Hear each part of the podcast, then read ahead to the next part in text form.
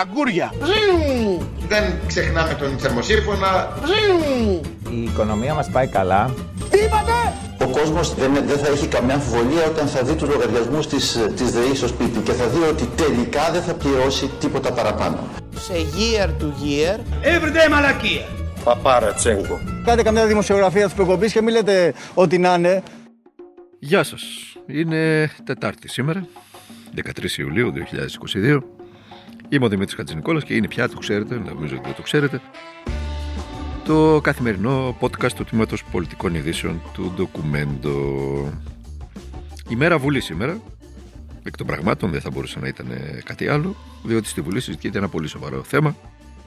Ε, συζητιέται το νομοσχέδιο της κυρίας Κεραμέως για την τριτοβάθμια εκπαίδευση. Ένα ακόμα. Ένα ακόμα. Ήμουν νιός και γέρασα. Στα 30 και βάλε 32 χρόνια που κάνω αυτή τη δουλειά, το επάγγελμα του δημοσιογράφου, πρέπει να έχω συναντήσει τώρα. Δεν τα έχω κρατήσει κιόλα, αλλά θα έχει αξία να τα είχα κρατήσει. Πόσα νομοσχέδια για την τριτοβάθμια εκπαίδευση, πόσες φορές έχει αλλάξει το, το σύστημα αυτό, ειδικά της αγωγής στα πανεπιστήμια, αλλά και της εκλογής των Βρετανικών αρχών ε, και όλων των θεμάτων που αφορούν την τριτοβάθμια εκπαίδευση. Πόσες φορές στα 30 χρόνια. 15, 20, δεν υπερβολή. Ακούγεται πραγματικά άμα το πει το, το συζητήσει κάποιος. Έτσι με ηρεμία. Προσπαθήσει να αποξενωθεί από το, από το γίγναστε στη χώρα και το σκεφτεί. Ακούγεται απίστευτο. Μια χώρα να έχει αλλάξει μέσα σε 30 χρόνια. 20 φορές το εκπαιδευτικό της σύστημα. Να μην ξέρει δηλαδή το παιδί και ο γονιός τι του ξημερώνει αύριο να, είναι, να πηγαίνει στην πρώτη λυκείου για παράδειγμα στη δευτέρα λυκείου και να μην γνωρίζει ποιο θα είναι το σύστημα εισαγωγής ένα χρόνο ή δύο χρόνια μετά. ε, του παιδιού στην τριτοβάθμια εκπαίδευση, ε, ποια θα είναι τα μαθήματα, ποια θα είναι τα τμήματα, ποιες θα είναι οι Βρετανικέ αρχές. Τίποτα απολύτως. Τίποτα απολύτως. Όλα στο πόδι και όλα με πολιτικές σκοπιμότητες και προσωπικές σκοπιμότητες και συμφέροντα και χρησιμοθυρίες και όλα αυτά τα οποία ταλαιπωρούν τη χώρα δεκαετίες τώρα και δεν την αφήνουν να σηκώσει κεφάλι. Μέσα σε αυτό το καθεστώς και σε αυτό το διαρκές, τις διαρκείς αλλαγές ε, όπου κάθε κυβέρνηση, κάθε ανάλογα με το, με το ιδεολογικό της πρόσημο κάνει ό,τι θέλει με τριτοβάθμια εκπαίδευση όπου δεν έχουμε καμία, καμία απολύτως σχέση με τα συμβαίνοντα στο εξωτερικό. Δεν, δεν πάμε να κάνουμε ούτε το πιο αυτονόητο, δηλαδή να ξεπατικώσουμε ε, τα πιο επιτυχημένα εκπαιδευτικά συστήματα σε, στις χώρες του εξωτερικού και να, να τα προσαρμόσουμε στα ελληνικά δεδομένα και να δώσουμε και ένα βάθος 15 ετίες τέλος πάντων σταθερότητας χωρίς αλλαγές ώστε να μπορέσουμε να βγάλουμε μια γενιά νέων παιδιών τα οποία θα έχουν κυρίως, γιατί μιλάμε για τριτοβάθμια εκπαίδευση, θα έχουν την εξειδίκευση και κυρίως και εκεί είναι το μεγάλο πρόβλημα κατά τη γνώμη μου να φτιάξουμε τη δευτεροβάθμια και, και πρωτοβάθμια, κυρίως την πρωτοβάθμια αλλά και τη δευτεροβάθμια εκπαίδευση, ώστε εκεί να βγάζουμε πολίτες. Πολίτες. Γιατί το θέμα δεν είναι οι γνώσεις, οι εξειδικευμένες γνώσεις, οι οποίες το δέχομαι για την τριτοβάθμια εκπαίδευση. Το θέμα είναι να βγάζουμε συνειδητοποιημένε πολίτες. Με την πολύτιμη αίσθηση ότι διάγουμε εν κοινωνία. Ότι δεν είμαστε, να το πω έτσι απλά λαϊκά, ένα ρεμπέτασκε όπου όποιος προλάβει τον κύριο είδε. Ε, τα λέμε, τα συζητάμε, αλλά συζητήσεις μένουν. Η μέρα Βουλής λοιπόν σήμερα για το νομοσχέδιο. Η συζήτηση του νομοθετήματος εκ των πραγμάτων έφερε κυβέρνηση και αντιπολίτευση στα μπαλκόνια, με το ΣΥΡΙΖΑ από το πρωί να καταθέτει ένσταση αντισυνταγματικότητα καταγγέλλοντας σωρία παρεμβάσεων στο νομοσχέδιο, παραβάσεων ενώ έδωσε στη δημοσιότητα και την έκθεση κόλαφο του Επιστημονικού Συμβουλίου της Βουλής. Η ένσταση φυσικά απορρίφθηκε από την πλειοψηφία της της ε, Βουλή. Τα μέσα μαζικής ενημέρωσης και τα social media τις προηγούμενες μέρες τα απασχόλησε και μια ανθιπολεπτομέρεια του, του νομοσχεδίου, η, το αμφέρ του Βερναρδάκη στην κυρία Κεραμέο, τον οποίο, το οποίος την παρομοίασε ε, σε ένα βίντεο που ανέβασε στο TikTok, αν δεν κάνω λάθος τώρα, ξέρω εγώ τι να σας πω. Είναι και πολλά αυτά και δεν ξέρω πού ανεβάζει ο καθένας τι ανεβάζει ε, που την παρομοίωσε με την Πισπυρίκου. Άλλο μεγάλο σύριαλ αυτό. Του ξέφυγε, έγινε για να πάρει λίγα λεπτά δημοσιότητα. Το σίγουρο είναι πως η πολιτική, η πολιτική πρέπει να είναι δύο και τρεις φορές προσεκτική σε ό,τι λένε και σε ό,τι γράφουν. Τα δημόσια πρόσωπα, να μην βγάζω και τους δημοσιογράφους απ' έξω, έτσι. Και εμείς.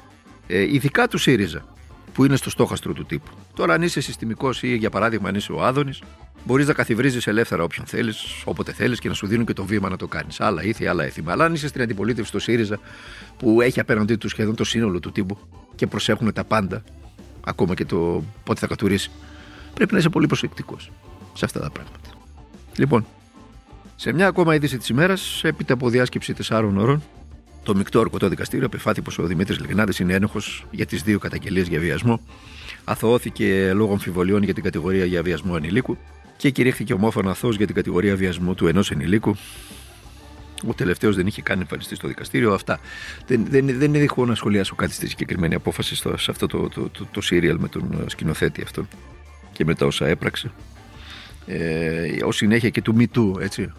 Το πρόβλημα ίσως, αν, αν κάποιος έπρεπε, ένας δημοσιογράφος έπρεπε να μείνει κάπου στα συγκεκριμένα θέματα, ε, να προσπαθήσει να μην πολιτικολογήσει, να μην ιδεολογικοποιήσει, να μην προσωποποιήσει όλες αυτές τις ιστορίες. Θα έμενε, κατά τη γνώμη μου πάλι έτσι, δεν διεκδικώ το λάθη του, αλλά είναι η γνώμη μου, θα έπρεπε να μείνει στο πώ οι ισχυροί, οι πάσει φύσεως ισχυροί, χρησιμοποιούν την ισχύ τους ή τη δύναμη που τους δίνει η δουλειά τους, η εργασία τους. Κυρίως η δύναμη στις μέρες που ζούμε είναι να προσφέρουν δουλειά και σκαλοπάτι στα νέα παιδιά για να ανέβουν, για να χτίσουν την καριέρα που θέλουν, που ονειρεύονται. Πώς τη χρησιμοποιούν για να εξυπηρετήσουν ε, δικά τους. Πώς να τα χαρακτηρίσω τώρα. Α, άνομα πάθη, ας πούμε, για παράδειγμα. Δεν είναι δυνατόν, για παράδειγμα, να είσαι ένας θεατράνθρωπος, είναι, είναι δυνατόν να είσαι ε, ένας ε, διευθυντής ειδήσεων, ε, λέω εγώ τώρα, και να εκμεταλλεύεσαι τα νέα παιδιά, τα νέα κορίτσια, τα νέα αγόρια ε, την αγάπη τους για να, για, να, για να κάνουν καριέρα, τον πόθο τους, τον πάθο τους, να, να, να, να, κάνουν καριέρα, να μιλήσουν, να ακουστούν, να παίξουν, να ανέβουν στο σανίδι, να βγουν μπροστά στην κάμερα και να το οδηγεί στο κρεβάτι. Δεν είναι δυνατόν να συμβαίνουν αυτά τα πράγματα. Και εκεί ο νομοθέτης πρέπει να είναι πάρα πολύ σκληρός. Πάρα μα πάρα πολύ σκληρός. Δεν υπάρχουν δικαιολογίες αυτά τα πράγματα. Ε, εδώ η ανηθικότητα χτυπάει κόκκινο γιατί είναι διπλή η ανηθικότητα. Είναι διπλή. Δεν υπάρχει τίποτα πιο ανήθικο στον πλανήτη από το να εκμεταλλεύεσαι τα όνειρα των νέων ανθρώπων. Δεν υπάρχει τίποτε πιο ανήθικο, πραγματικά. Πώς να σας το πω για να το καταλάβετε. Αυτή είναι η ουσία, σε αυτό θα έπρεπε να μείνουμε. Δεν ξέρω αν μένουμε, αλλά τέλος πάντων. Σε αυτό θα έπρεπε να μείνουμε. Πάμε λοιπόν στα σημαντικά τώρα. Σύμφωνα με την τριμηνία έκθεση της Κομισιόν για το πρώτο τρίμηνο του τρέχοντος έτους του 2022.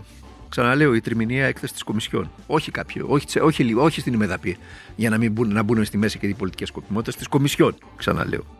Η Ελλάδα είναι η τρίτη ακριβότερη χώρα στην Ευρώπη σε ό,τι αφορά τη χονδροπορική τιμή ηλεκτρικής ενέργειας. Σιγά μη δεν το ξέραμε. Σιγά μη δεν το γνωρίζαμε. Σε σχέση με το αντίστοιχο κρατηθείτε, σε σχέση με το αντίστοιχο τρίμηνο του 2021 παρατηρείται αύξηση 343%. Η τιμή προμήθειας ρεύματος για τα νοικοκυριά στο ίδιο διάστημα εκτοξεύστηκε κατά 111% το πρώτο τρίμηνο.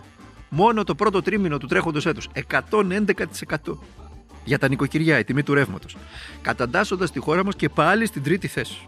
Σε ό,τι αφορά στις επιχειρήσεις, η κατάσταση είναι ακόμη χειρότερη. Η χώρα μας κατακτά την πρωτιά με αύξηση 242%. Τα συγκεκριμένα δεδομένα, για να μην πει κάποιος κάτι, ε, τα επεξεργάστηκε το Παρατηρητήριο Αγοράς Ενέργειας της Γενικής Διεύθυνσης Ενέργειας και είναι πραγματικά κόλαφος για την κυβέρνηση και τα καρτέλ στη χώρα. Το λέμε, κάποιοι εξημών το γράφουμε, κάποιοι, ότι το πρόβλημα με το ρεύμα και με την ενέργεια στην ημεδαπή πέρα από, τα, από το εισαγόμενο πρόβλημα λόγω του πολέμου είναι και η αγορά των καρτέλ, είναι τα καρτέλ. Είναι τα πέντε, οι πέντε εταιρείες και οι 4, 5, 6, 7 ε, ελίτ του χρήματος, η γνωστή ελίτ του χρήματος στη χώρα, οι οποίοι είναι και ιδιοκτήτες σε περισσότερες φορές καναλιών, η κερδοσκοπία εκμεταλλευόμενη τη, τη διεθνή συγκυρία. Αυτά τα καρτέλ σε συνεργασία, σε αγαστή συνεργασία με την κυβέρνηση, η οποία δεν κάνει απολύτως τίποτα, έχουν ανεβάσει τη τιμή του ρεύματος σε μια χώρα που έχει τους χαμηλότερους μισθούς στην Ευρώπη, να έχουν ανεβάσει στην πρώτη και στην τρίτη θέση της Ευρώπης ό,τι αφορά την τιμή του ρεύματος. Αυτά. Αυτά. Και σημειωτέρω ότι ο Έλληνας πολίτης δεν έρχεται από καμία κανονική κατάσταση, από μια κανονικότητα όπως οι υπόλοιποι Ευρωπαίοι, ή οι περισσότεροι τέλος πάντων, έρχεται από μια, από μια χρεοκοπία της χώρας το 2010 και από μια δωδεκαετή λιτότητα. Έχει στην καμπούρα του τρία μνημόνια εκατοντάδες εφαρμοστικούς νόμους. Έχει στην καμπούρα του την πτώση του βιοτικού του επίπεδου κατά 25% την πτώση του ΑΕΠ, του Εθνικού Ακαθάριστου Προϊόντος. Λοιπόν, να κλείσουμε με ένα ηχητικό. Δεν είναι από την Ελλάδα. Έτσι, θα σας κάνω την έκπληξη σήμερα. Ε, όχι πως δεν το ξέραμε. Πώς να το κάνουμε άλλωστε αλλά είναι διαφορετικό να το παραδέχονται και οι ίδιοι. Ο λόγος για τον κύριο Τζον Ρόμπερτ Μπόλτον. Σας λέει κάτι το όνομά του.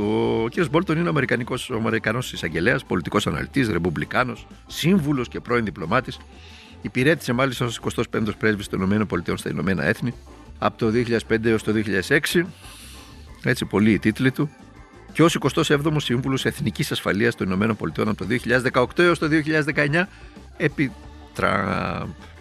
Είναι το γνωστό αυτό γεράκι της εξωτερικής πολιτικής, τον ΗΠΑ που τάχθηκε υπέρ της αλλαγής καθεστώτος στο Ιράν, στη Συρία, στη Λιβύη, στην Βενεζουέλα, στην Κούβα, στην Ιεμένη, στο μισό πλανήτη και στη Βόρεια Κορέα βεβαίως.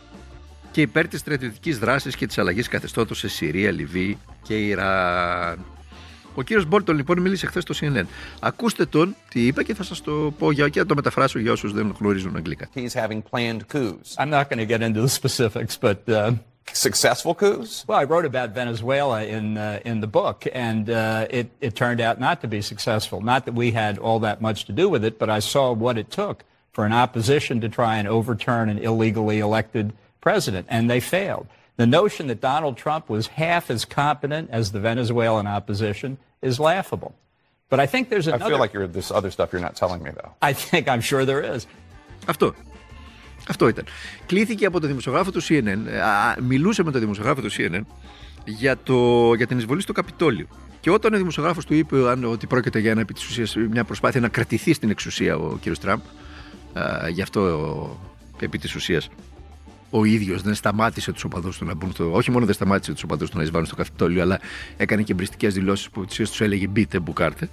Ε, αν, αν το έκανε για να παραμείνει στην εξουσία, είπε ότι δεν το θεωρεί ικανό τον, ε, τον Ντόναλτ Τραμπ για να διοργανώσει ένα τέτοιο βελούδινο πραξικόπημα. Ε, και εκεί τη ρήμη του λόγου είπε πω σας το λέω εγώ, ο οποίος γνωρίζω από βελούδινα πραξικοπήματα σε μια σειρά από χώρες, τα έχω κάνει. Έπια, έπιασε ο δημοσιογράφος αμέσως το υπονοούμενο, του λέει τι εννοείται, σε ποιες χώρες τα έχετε κάνει; Λέει δεν περιμένετε να σας πω και σε ποιες χώρες τα έχω κάνει, αλλά να τέλος πάντων τυχαία έτσι ανέφερε τη Βενεζουέλα. Και γελούσανε μεταξύ τους. Έτσι. Στην ημεδαπή ο Ιάσον Πιπίνε, καλά, εσείς καλά, εμείς καλά. Ο σύμβουλος, ο πρώην σύμβουλος του Πρωθυπουργού για τη, για τη Λατινική Αμερική ε, και με ιδιαίτερες σχέσεις με τη Βενεζουέλα. Ε, θα είναι υποψήφιος, ε, από ό,τι μαθαίνω, ε, στις επόμενες εκλογές, όποτε και αν γίνουν αυτές με τη Νέα Δημοκρατία. Άιντε και καλή καριέρα, Ιάσονα. Αυτά. Εμείς θα τα ξαναπούμε μαζί αύριο, Πέμπτη, με το καθημερινό podcast του Τμήματος Πολιτικών Ειδήσεων του ντοκουμέντου. Μέχρι τότε να περνάτε, να είστε καλά, να προσέχετε τον εαυτό σας, να μιλάτε με τους οικείους σας για τα πάντα. Τα είπαμε, τα ξαναλέμε, αυτή είναι η βάση κάθε υγιούς σχέσης. Και να αγωνίζεστε για τα πάντα, αυτό είναι το, το δίδαγμα της ζωής. Χωρίς αγώνα δεν γίνεται τίποτα.